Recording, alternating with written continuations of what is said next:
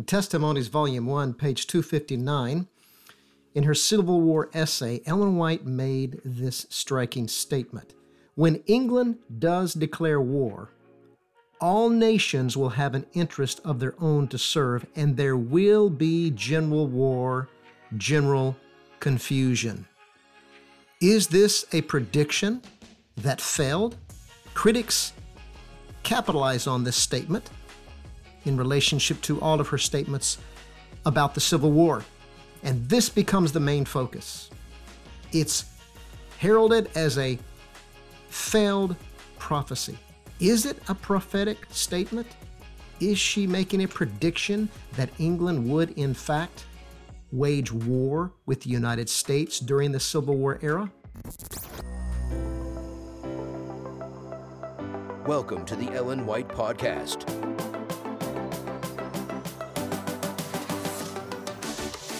Here is your host, Dr. Jud Lake.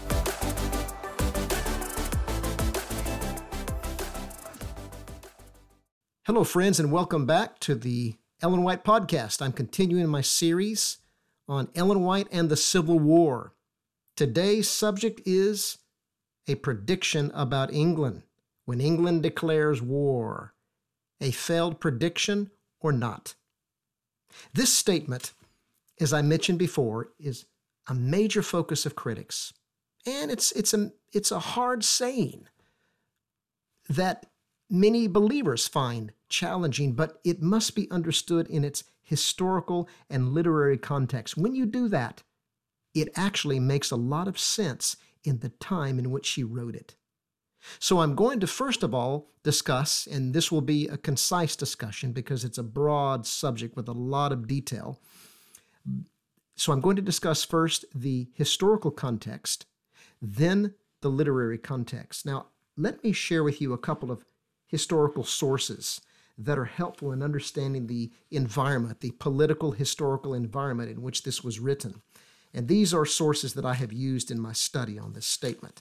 First of all, Howard Jones, Union in Peril, The Crisis Over British Intervention in the Civil War, published in 1992, pages 1 through 36. That tells us a lot that historians were very interested in the possibility of war between the United States and Britain during the Civil War era.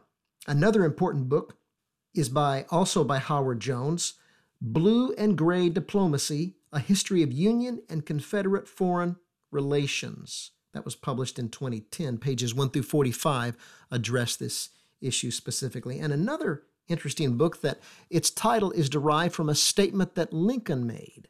He said, with regard to England, one war at a time. This is Dean B. Mahin, One War at a Time, The International Dimensions of the American Civil War, published in 1999. Those are helpful sources. Also in my book, A Nation in God's Hands, Ellen White and the Civil War, there's an entire chapter devoted to this statement titled, When England Declares War. I'm only going to extract the essence from that chapter here and just get to the heart of what's going on so we can resolve this issue. So first of all, the historical context. A major event that transpired right about the time Ellen White wrote this statement is called in history the Trent Affair. The one time during the Civil War when England came very close to actually declaring war on the United States was during the Trent Affair in the fall of 1861. Two Confederate commissioners, James Mason to England and John Slidell to France, were aboard the British ship Trent, cruising about 250 miles east of Havana, Cuba, when it was intercepted on November 8, 1861 by the United States warship San Jacinto.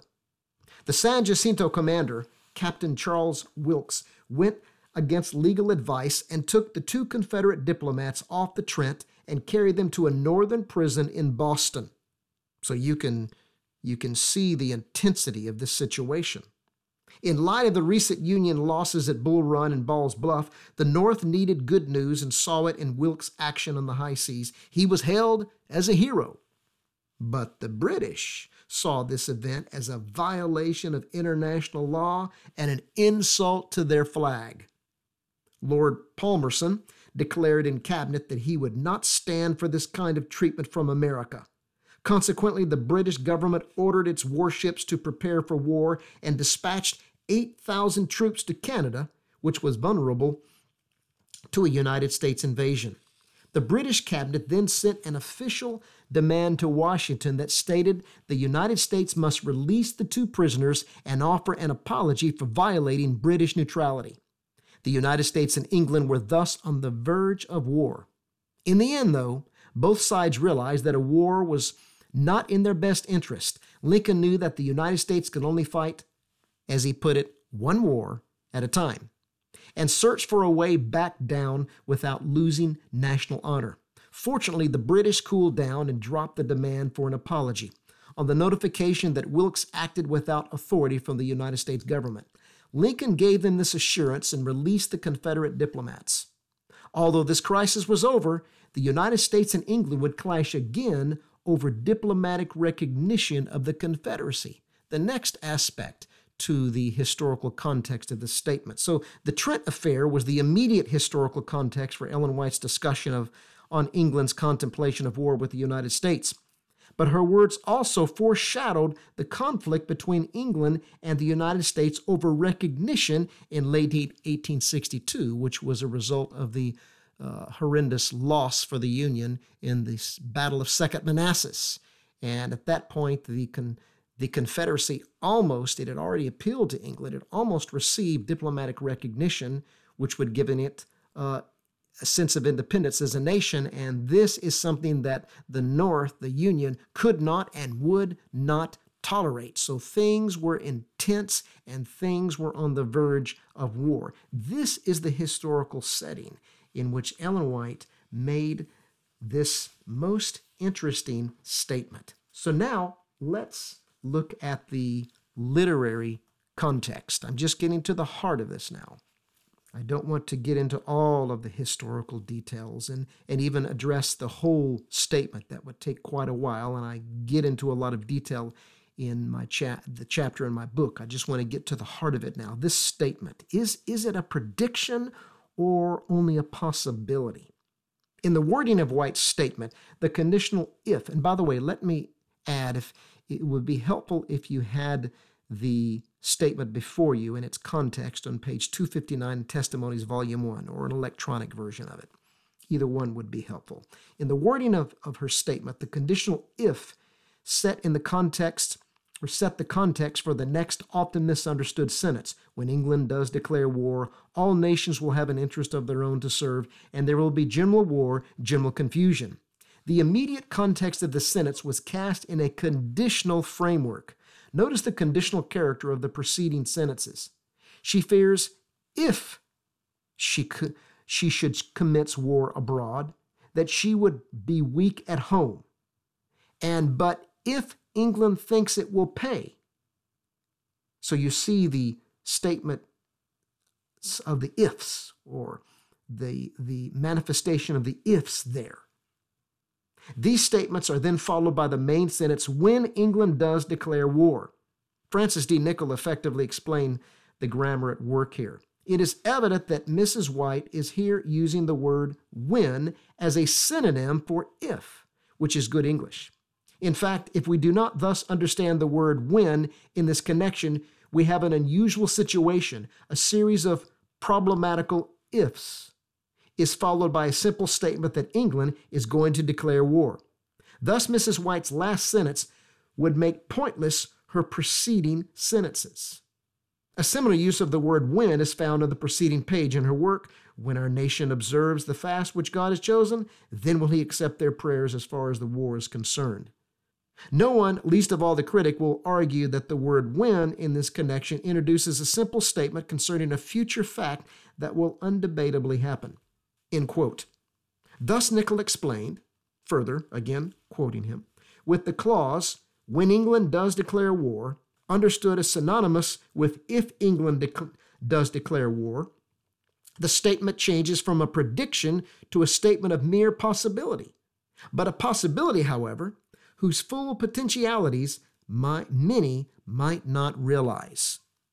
So a careful analysis of the sentence in its entirety reveals that the main point is not so much if England declared war on the United States, but what would be the result if England declared war on the United States. In the event that England did declare war, as she put it, all nations will have an interest of their own to serve, and there will be general war, general confusion. In other words, a war between England and the United States during the Civil War era would have been disastrous on the world stage. White's contemporaries agreed. Britain's The Economist, for example, warned that, quote, a war between England and the northern states of America would be the most affecting misfortune which could happen to civilization, end quote. And Seward's words also cast a similar tone. A contest, he said, between Great Britain and the United States would wrap the world in fire, end quote. Howard Jones believes that British intervention in the American Civil War would almost certainly have led to a third war between the Atlantic nations, with repercussions reaching well into the 20th century. Alan Nevins prognosticated in his War for the Union, a classic work on the Civil War, what the implications would be for the world if England and the United States had gone to war. He wrote, consequences of the greatest magnitude hung upon the deepening tension of European-American and especially Anglo-American relations in the late summer of 1862. It is hardly too much to say that the future of the world as we know it was at stake. A conflict between Great Britain and America would have crushed all hope of the mutual understanding and growing collaboration which led up to the practical alliance of 1917 to 1918, and the outright alliance which began in 1941. It would have made vastly more difficult, if not impossible, the coalition which defeated the Central Powers in the First World War, struck down Nazi tyranny in the Second World War, and established the unbreakable front of Western freedom against communism. Anglo-French intervention in the American conflict would probably have confirmed the splitting and consequent weakness of the United States, might have given French power in Mexico a long release with ruin of the Monroe Doctrine, and would perhaps have led to the northern conquest of Canada. The forces of political liberalism in the modern world would have received a disastrous setback. No battle, not Gettysburg, not the Wilderness, was more important than the contest waged in the diplomatic arena and the forum of public opinion, end quote. So in Ellen White's sentence, when England does declare war, is correctly understood as what could have happened if England and the United States went to war, then it is sensible as well as sobering.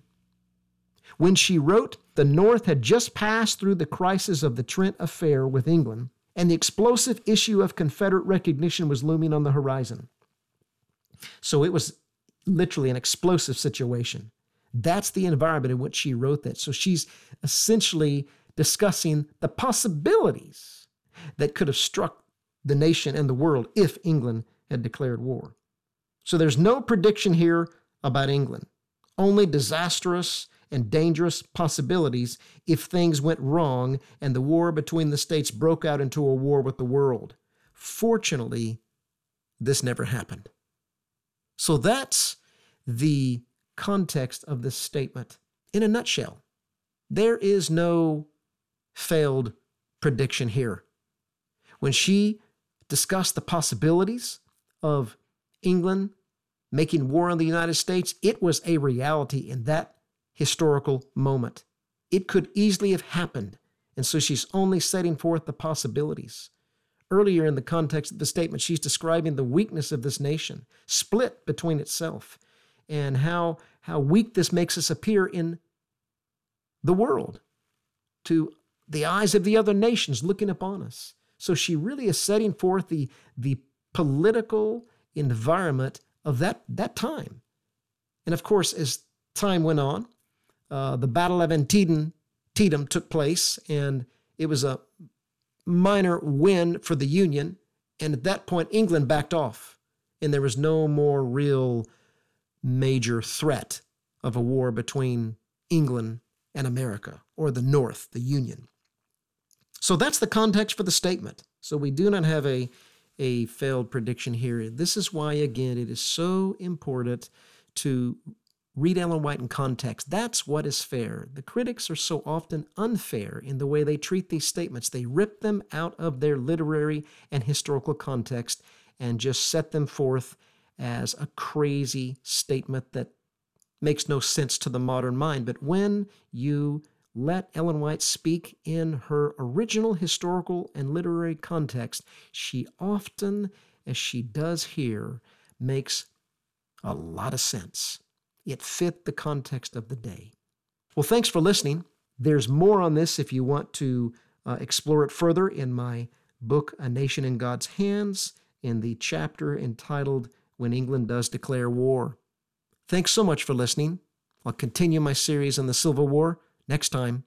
See you then.